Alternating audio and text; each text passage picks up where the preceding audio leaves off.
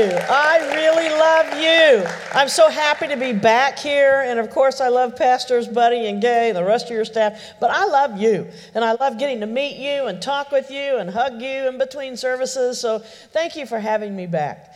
Um, this morning's message Two Prophets Out to Lunch Spiritual Deception, Part One we'll have spiritual deception part two in the next service because there's so much amazing material from God's word on this. We just can't cram it into one service.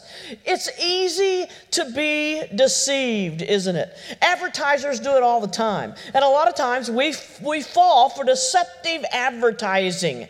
Well, let me show you some examples of what I'm talking about here. Uh, as you can see in this photo, uh, the brochure advertised a luscious gourmet buffet. All the food you can eat. Are you getting hungry yet? but when they actually showed up, this is what they got.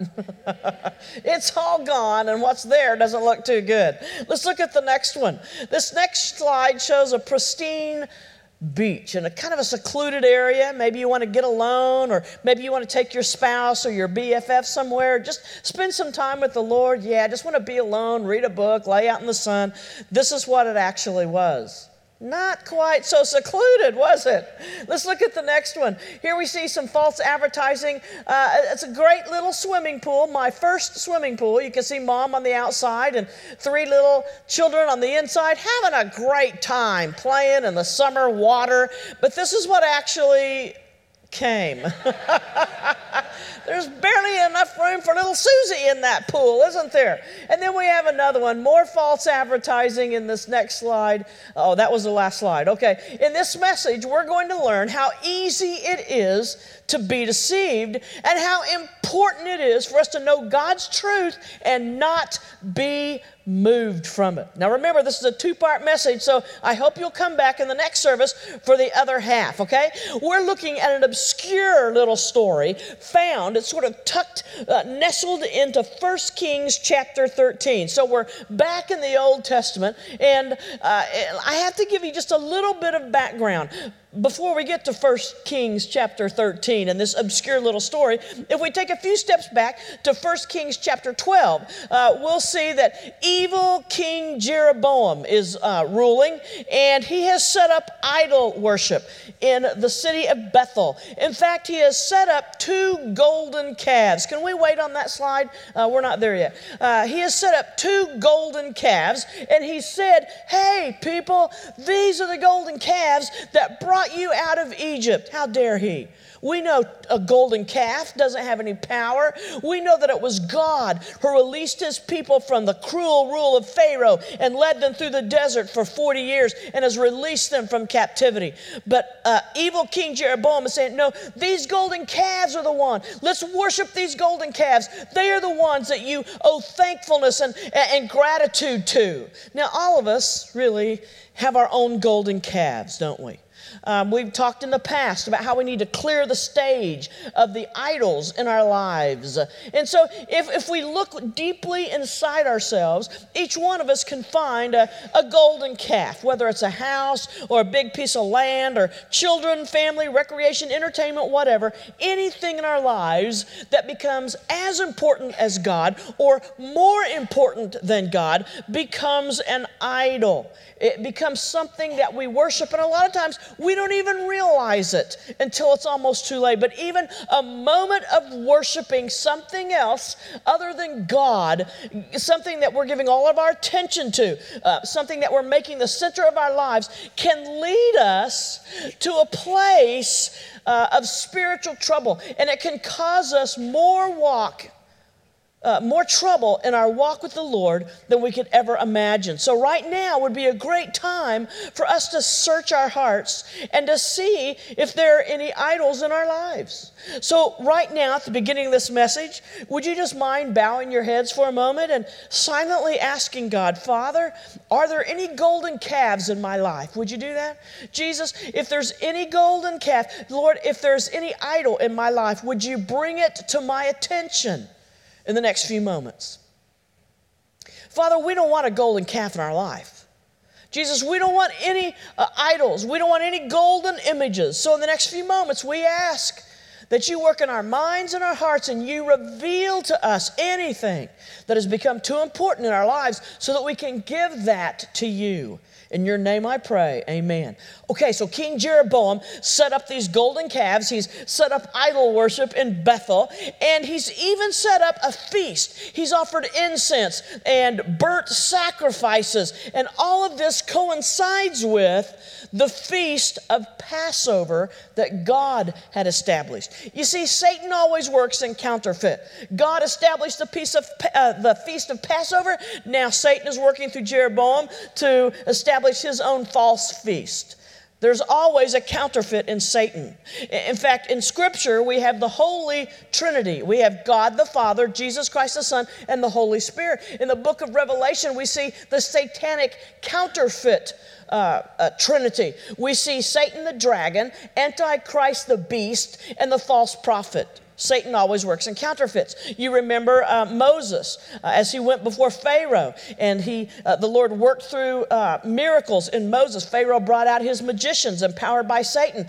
They were able to almost imitate uh, most of the miracles that God did through Moses. uh, Satan always works in counterfeit. So Jeroboam has set up the city of Bethel as sort of an idol mania, idols all over the place. And the idol worship that Jeroboam has brought into Israel is destroying the nation. And it's causing the wrath of God to come down on Israel. But his hard heart wouldn't listen to the warnings that God sent. So God sent another warning, and this time on high volume through a prophet. We don't know this prophet's name. Scripture doesn't give us his name, Scripture only refers to him as the man of God. So, next slide, we're going to use those, those letters, the man of God, and call him Timog the man of God, because scripture doesn't give us his real name. So, Timog is what we're looking at right now. Let's go ahead and go to scripture and let's get his story. Here we go. By the word of the Lord, a man of God, that's the man of God, came from Judah to Bethel as Jeroboam was standing by the altar to make a sacrifice. By the word of the Lord, he cried out against the altar, Altar, altar. This is what the Lord says. This is Timog speaking. The man of God is speaking. A son named Josiah will be born to the house of David, and on you, altar, he will sacrifice the priests of the high places who make offerings here, and human bones will be burned on you, altar. Okay, this is Timog, the man of God, and he's giving a true prophetic word that really Uh, a lot of it won't take place for another 350 years. Because that's when Josiah, a godly king, will be raised up and he will make this prophecy come true. And he will crush the altars and, and, and do exactly what he has said here. He's, stop, he's going to stop the worship of golden calves. Let's keep reading. That same day, the man of God, Timog, gave a sign. This is the sign the Lord has declared. The altar will be split apart and ashes on it will be poured out. Well, King Jeroboam didn't want his altars torn apart. This angered him. And so he reacts in anger. I'm switching to the Living Bible now. Let's keep reading. The king was very angry with Timog, the man of God, for saying this. He shouted to his guards, Arrest that man! And he shook his fist at him. Instantly, the king's arm became paralyzed in that position. He couldn't pull it back again. At the same moment, a wide crack appeared in the altar. The ashes poured out just as Timog said would happen. For this was the prophet's proof that God had been speaking through him. Okay, when Jeroboam reached out to grab Timog, God shriveled and paralyzed the king's hand. Let's keep reading. Oh, please, please, please, the king cried out to the prophet, beg the Lord your God to restore my arm again. So Timog prayed to the Lord, and the king's arm became normal again. okay, this is kind of bizarre so far, but stick with me here. God's presence was so powerful with Timog, the man of God, that he gave him power. He gave him power from the supernatural realm to heal this king's arm. Now, There's no evidence, though, of repentance on King Jeroboam's part. Notice, he doesn't pray, Father God, would you restore my arm? No, he doesn't have a relationship with God. He's not even connected to God, and he knows this. And so he asks the prophet, Timog, would you pray? You pray to your God that he would heal my arm. So there's no sign of, oh, I'm so sorry. No, he just wants his arm back. I don't care what I've done is wrong. I just want my arm back. So he wasn't ready to repent, or he would have repented. There's no remorse over the sin of idol worship, no uh, repent. He just wants his arm back, all right? God granted the request through Timog, the man of God, and he got his arm back. Let's keep reading. Then the king, Jeroboam, said to the prophet, Timog, Hey, come to the palace with me, okay? And rest a while and have some food, and I'll give you a reward because you healed my arm. But the king couldn't stop Timog by force. Remember, he tried to reach out and uh, since he can't stop him by force, now he's trying to win him over with favor, friendliness, and fortune. If Satan can't beat us, he'll try to buy us. Have you ever noticed that? But Timog, the man of God, demonstrates an amazing restraint here. Let's look at, at his response. But the man of God, Timog, answered King Jeroboam, Hey, even if you were to give me half of your possessions, I would not go with you nor would I eat bread or drink water here. Why not? Well, because I was commanded by the word of the Lord, you must not eat bread or drink water or even return by the way you came. So he took another road and did not return by the way he had come to Bethel. Okay, God was very specific with this prophet, wasn't he? Go tell King Jeroboam this. When finished, don't eat and don't drink and go home a different route. Do you know that we serve a God of specifics? He doesn't deal in generalities. We don't have to guess, oh, what is he going to say? What is he going to do? How can I know God's will? He'll let you know. You serve a God of specifics. Now, the first thing he did after creating Adam, even before he formed Eve out of Adam's rib, was to give Adam a very specific warning. Let's look at it Genesis 2 15 to 17. The Lord took the man and put him in the Garden of Eden to work it and to care for it. And the Lord commanded Adam, You are free to eat of any tree in the garden, but you must not eat from the tree of knowledge of good and evil, for when you eat of it, you will surely die. Do you notice how specific God was? Adam knew where the tree was located. He knew which tree it was. He knew specifically what not to do with the tree. God is never cryptic when giving us a warning. God has never made an empty threat. My friends, God does what He says he will do. And he has given specific instructions to Timog, the man of God. Let's look at him. Go to Bethel, the city of idols. Confront King Jeroboam. Prophesy about the altar. Leave the city of Bethel on a different road. Don't eat and don't drink anything. Okay, so so far, Timog, the man of God, is obedient. We see him living in God's will. Timog, we know, is weary from the journey. He's tired. He, he's hungry and he's thirsty, but he refuses King Jeroboam's offer. Timog is demonstrating radical obedience to God's instructions. He refused to go with the king. What a test! But guess what? He passed it with flying colors. I mean, King Jeroboam could have given Timog half his kingdom. He could have given him, probably would have, a great feast, expensive gifts. No, but this man of God wasn't swayed by that. He was set on keeping God's commands. No amount of money was going to lead him astray. He was intent on remaining faithful to God. That's what God wants from you. He wants you intent. He wants you set and determined in living in radical obedience to the lordship of Jesus Christ. That's what God wants you. Now, so far, we see Timog has a dynamic ministry, don't we? He's a true man of God, Timog, and God has given him power from the supernatural realm to heal the king's arm. He's given him true prophetic words. He's got a dynamic ministry going on. Amazing things are happening in this man's ministry.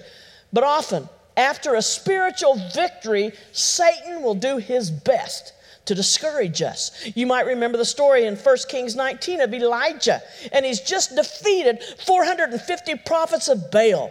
And after that, after that great victory, he runs away to a mountain and depression sets in. Lord, I'm the only one serving you. No, you're really not. I've got like 7,000 others who are serving me too. And so often, after a, a spiritual victory, a spiritual high, Satan will come in and he'll try to depress us or he'll try to make us doubt. And the same thing is going to happen to you this week. If you allow God to do some wonderful things in your lives this morning, in your mind and in your heart. Allow Him to bring you closer to Him, to deepen your relationship with Him. Probably by tomorrow, if not sooner, Satan will be on your back saying, mm, That didn't really happen. No, you're not really closer to God, so you went to church. Or maybe you heard a fun message. Big deal. You'll forget about it in a couple of days. No, no, no. What God does in my life is real, and I'm not going to doubt that. Here's the deal though Satan has your number, and he knows what it will take to draw you away from the path that God has directed you to walk. And he's going to make it seem so innocent, so necessary, so right. But the end of that path leads to total disaster. How do you know? Well, it's scriptural. Let's look at it. There is a way that appears to be right, but in the end, it leads to death. So Satan's going to make the road look right, feel right, seem right, because Satan is a master at making disobedience make sense. Satan is a master at making disobedience make sense. But again, the end of his path will always lead to total disaster. And a Christian can get on his path. And it can lead to losing your family. It can lead to losing your ministry, your job, your friends, your reputation, your home, your life.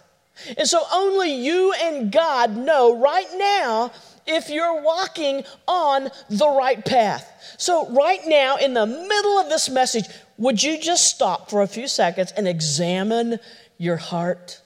Right now, would you mind bowing your head and closing your eyes and asking God to show you in the next few minutes if you could be going down the wrong road? Let's do that. Father, I don't want to be on the wrong road. Yes, I'm a Christian. Yes, you've forgiven me of my sins. Yes, you've filled me with your Holy Spirit and are empowering me. But Jesus, sometimes I, Sometimes I'm gullible. Sometimes I'm naive. And I don't want to be taken in by a, a, different path. I don't want to believe something that's false that looks like it might be true. So, Jesus, show me in the next few minutes if perhaps I've been going down a wrong path and didn't even realize it. We want your will today, Jesus. In your name we pray. Amen. Satan hates it when you obey God, and he's not going to sit by and allow you to simply waltz into heaven without any opposition.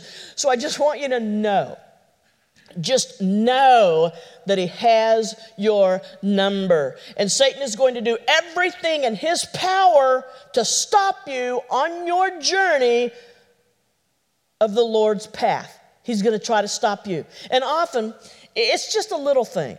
It's just a little thing. Uh, it seems so innocent and it draws us aside. But again, the end result will always be destruction. Entire ministries have fallen into a self destructive mode, maybe because of the failure of one minister or one staff member or one board member. The devil had his number and he knew what it would take to make him fall, and that's what was placed in his path. You see, Satan is keenly aware of your weak areas and he'll do everything in his power to mess you up.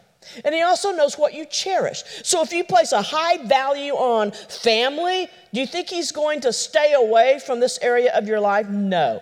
He'll do everything in his power to bring your family down. He'll try to bring you or a certain family member down. How many pastors do you know?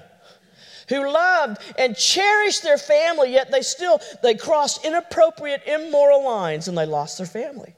Again, it's because Satan has your number. Satan, though, is not all powerful. He's very powerful, but he's not omniscient and he's not omnipotent. Omnipotent. He's not omnipotent. God is all power. Satan is powerful, but he's not all powerful. Thank God. But we have to be ever on guard lest something or someone should lead us astray. All right, Let's listen to what Paul said to the Galatians. You were running the race so well. Who has held you back from following the truth? You were doing so good. You were on the right path. You were here at church, either here in person or you were listening online, and you were giving in tithes and offerings, and you were reading scripture. You were following me. You were on the right road. What happened? Who interfered? What message was it that you listened to that wasn't truth and you believed and it, and it got you off on a detour? What happened? You were running the race so well. Let's get back to Timog. So far, we've seen him make some wise decisions. He's following God's authority with 100% abandon, isn't he? Total surrender to God's will. But now, Satan is going to try to stop Timog. Satan has prepared a trap one that's going to be hard to recognize until it's too late. Again, Satan is always trying and he's never going to give up. So we must ever be on guard, have our spiritual defenses up. Okay, Timog is in God's will, he's doing God's work, and he has a very promising future as a prophet of God. But as he walked along, the excitement of the moment and the power of the move of God in his life began to fade a little bit he became very tired. Timog was thirsty. Timog was hungry, and so he found a place to rest. Now, there's nothing wrong with rest unless we rest too long and unless we rest in the wrong place. Let's keep reading. Now, there was a certain old prophet living in Bethel. Notice, we're not given this guy's name.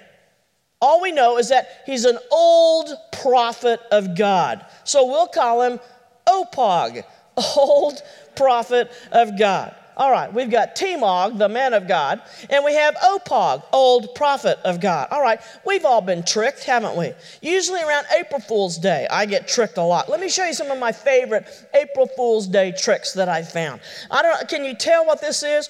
Um, I hope you can see it. It's a, a, a, hallway, a school hallway filled with styrofoam glasses of water. So there, there's no way that you can clean up that hallway without having a flood on your hands. You can't just sweep the whole thing out. You can't, it's just, I mean, it's too narrow to get through to each one of them pick you, You've got a flood on your hands. That's a pretty clever April's Fool joke. Let's go to the next one. Here we see, can you tell what this is? this, the driver of the car is in a costume that looks exactly like a car seat. and you can barely see his hand at the bottom of the steering wheel. So when he's driving down the road, it looks like it's an empty car that's driving itself. That is ingenious. I love that trick. Let's go to the next one. How did they do this? I have no idea. Uh, but this is, a, as you can see, it's an SUV with shopping carts stacked tightly into each other around a circle. How do you, how do you get out of that? I mean, you can't undo one cart, can you? In my mind, the only answer I can see is it's going to have to be airlifted out. I don't know. I don't know how to. It would take a lot of physics, somebody who's much smarter than I am, to figure out how in the world to get out of that. Now, let's look at this one. I love this next one. This.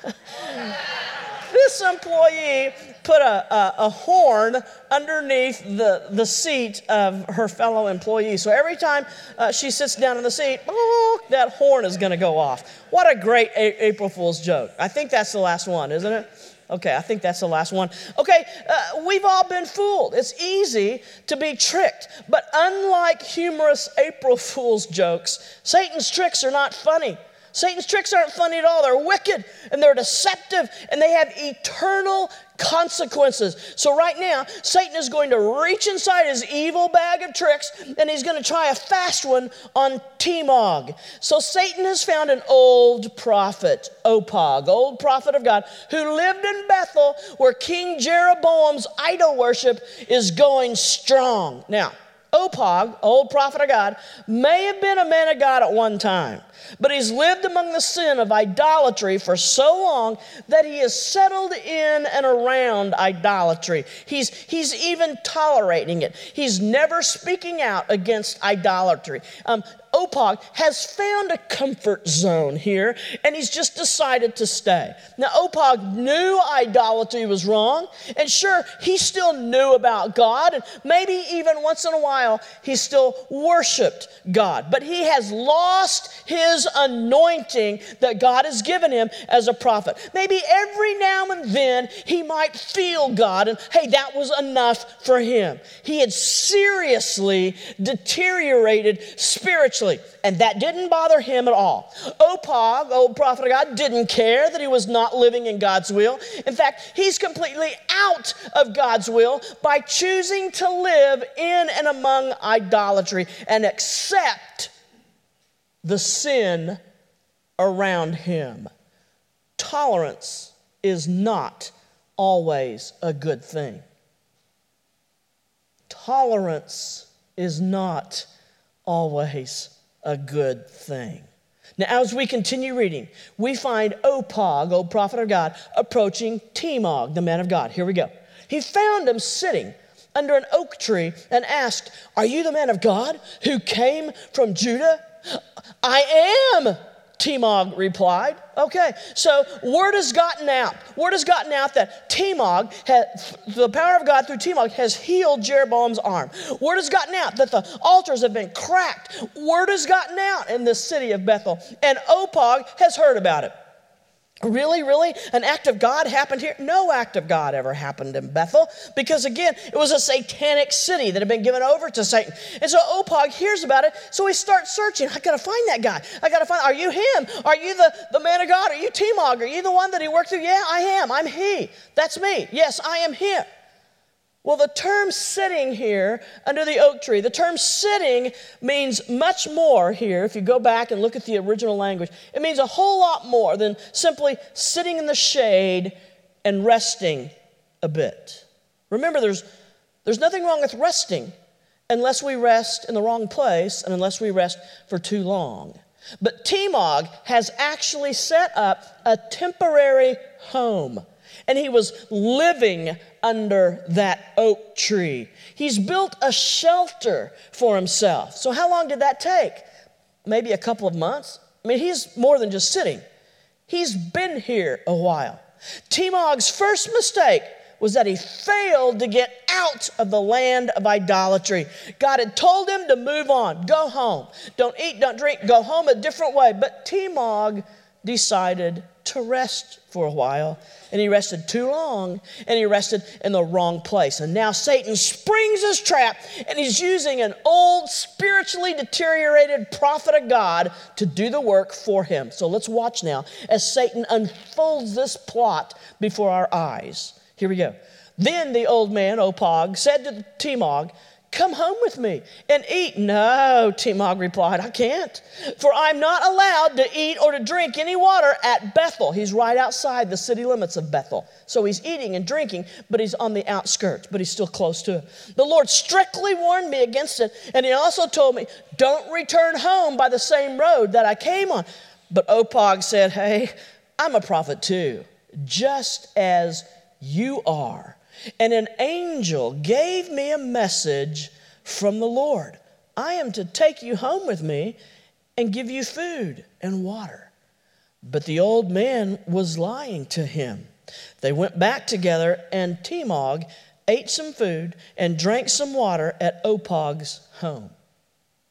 Beware when someone comes to you and says, I have a word from the Lord for you.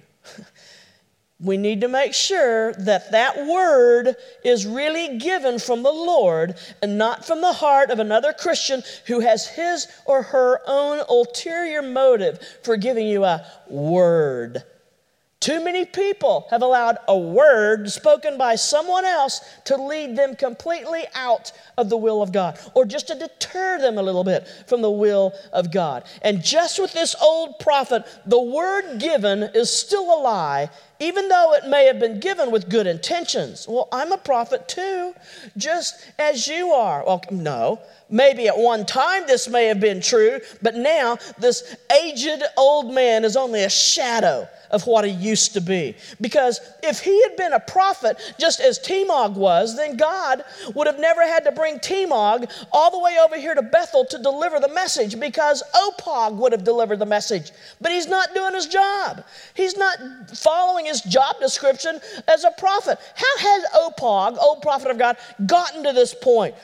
Okay, again, he's a prophet who's living in Bethel. He's living in the realm of, of Satan's city, in the realm of rebellion. He knew personally of King Jeroboam's evil ways. He had seen the golden images that they were instructed to bow and worship. He had watched the altar be erected, but he's not doing anything about it. He's ignoring his job description as a prophet. Opog's sin is negligence. It's the sin of doing nothing. It's also the sin of tolerance. It's a sin of neutrality.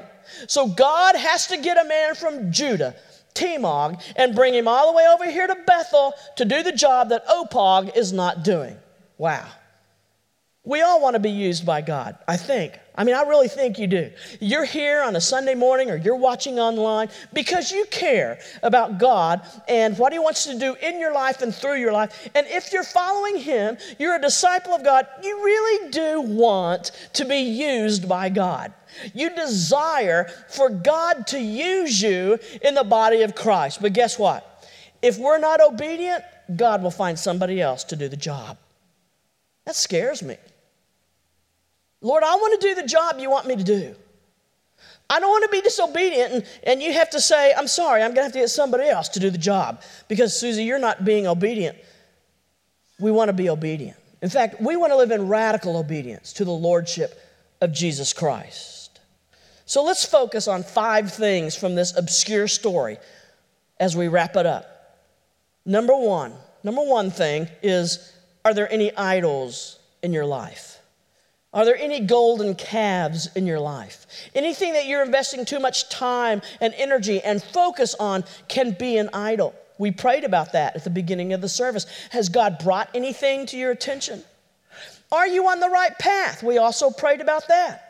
Has God brought anything to your mind? Maybe a slight detour. Maybe you took a wrong turn in the fork of the road. Maybe you've been lured onto a path that seems right. It looks enticing, but it's actually leading you towards spiritual disaster. Again, anything that draws you away from total obedience to God is a wrong path. This might be a relationship that you're involved in. It could be a specific habit in your life. Important thing number two have you truly repented? You see, King Jeroboam never repented. What does repent mean? Doesn't that mean just asking God to forgive my sins? No, that's confession and probably everyone here has asked God to forgive their sins. Repentance is different. Repentance means to turn away and walk the opposite direction from. So I've asked God to forgive my sins, but am I still living here among my sinful lifestyle? Or have I left my sinful lifestyle? Or am I still holding on to that one thing, that one sin, that one part of my life? That's not repentance. King Jeroboam stood in the presence of God. He experienced a miracle from God, but he never repented. Many of you have been in the presence of God this morning, right now. You're in the presence of God. You've enjoyed praise and worship music right from the throne of heaven in the presence of God. Many of you have experienced a touch of God on your lives. But have you truly repented? Turned away, turned around, and walked away from a sinful lifestyle, or are you still holding on to a sinful part of your life? Important thing number three Timog rested too long and in the wrong place. Have you been resting spiritually so long that you've fallen asleep? Because that's a danger point.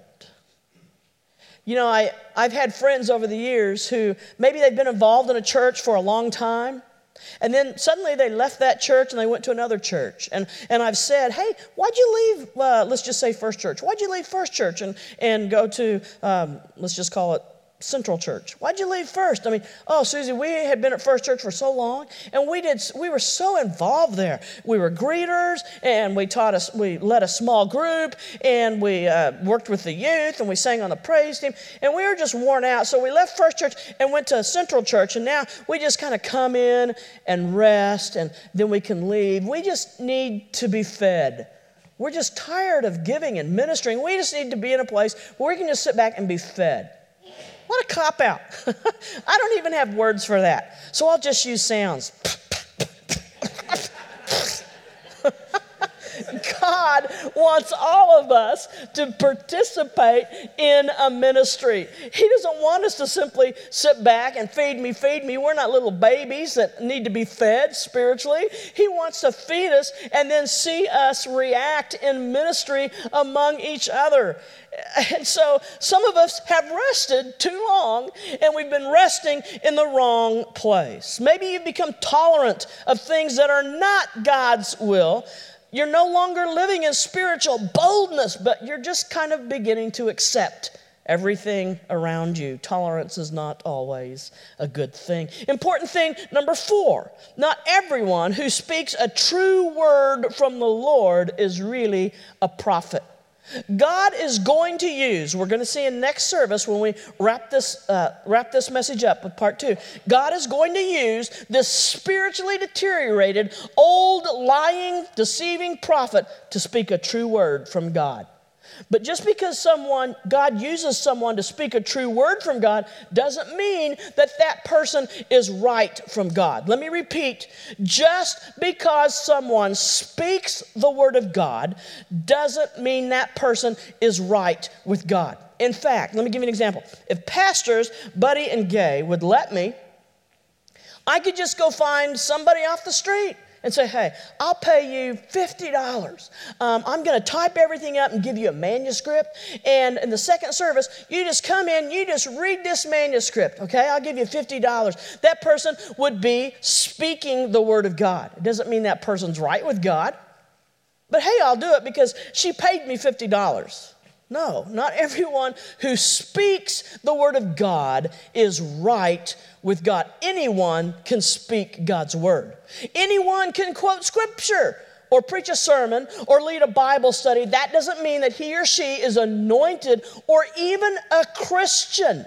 Because someone acts like a Christian, talks like a Christian, and even speaks the truth of God's word doesn't mean that he's really a Christian. I mean, people know, don't we? We know how to appear righteous, but still have a heart full of sin. Important thing number five this is our last important thing. How much does God ask of us? Complete obedience and faithful following is what he asks. So, how much sin does God wink at? None.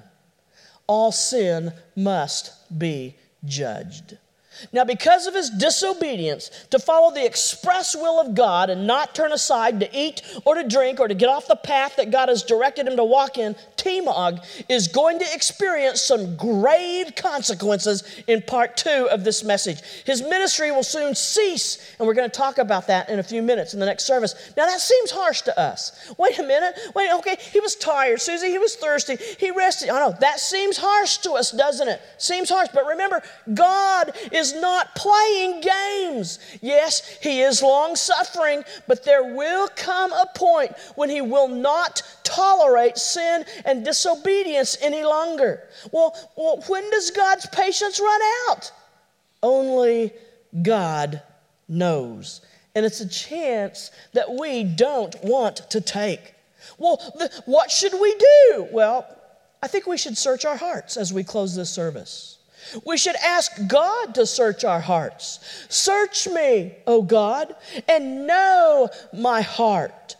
Test me and know my anxious thoughts. See if there's any offensive way in me and lead me in the way everlasting. You see, the Word of God does not change. Man may alter it, Man may lie about it and add to it, but God's word will endure forever. So this morning, what do you need to pray about? Have you possibly been deceived and you just haven't realized it? Maybe you took a wrong turn. Maybe there's a golden calf, an idol in your life. Maybe you become too tolerant of, of sin around you. Maybe you've never truly repented. There's still, you're still holding on to that one thing. God wants it. He's calling you to live in radical obedience to the lordship of His Holy Spirit. What do you need to pray about? Will you stand? I think our prayer could start with this Jesus, would you be the very center of it all?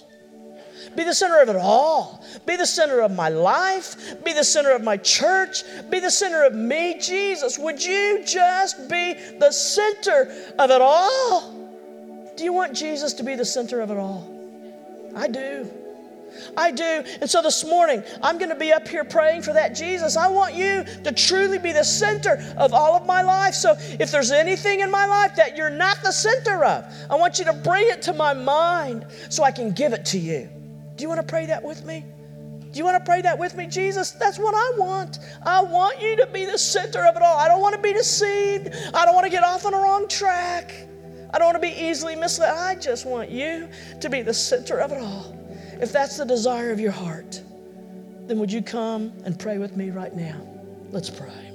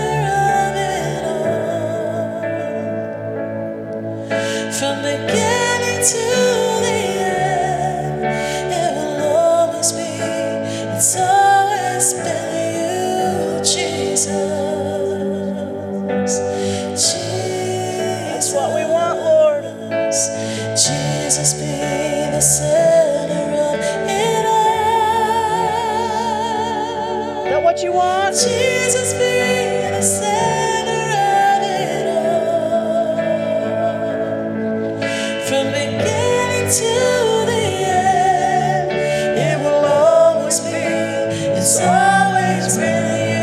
Jesus. That's what I want, Jesus. Jesus, come on.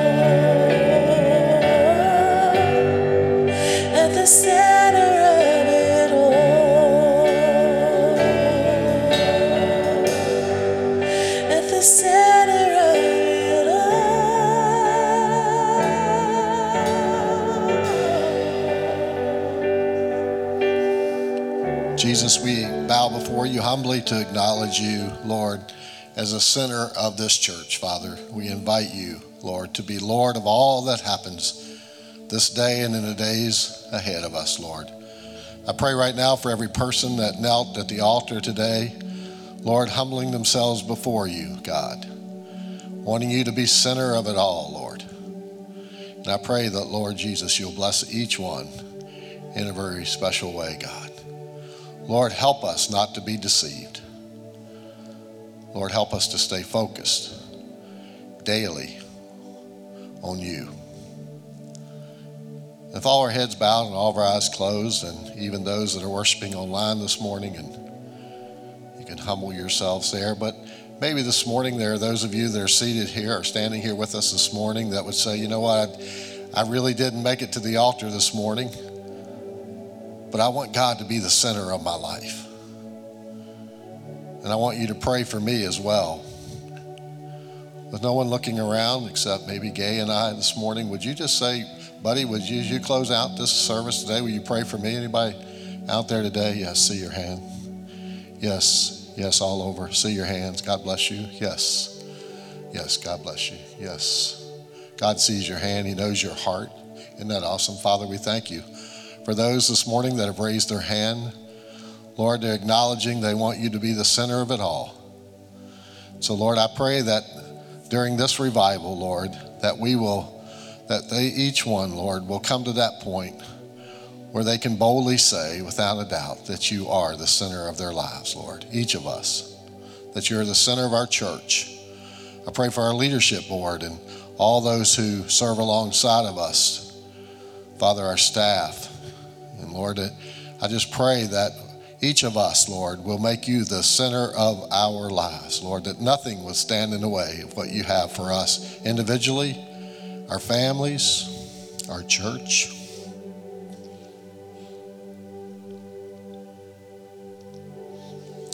Be the center of it all. We love you. In Jesus' name, amen.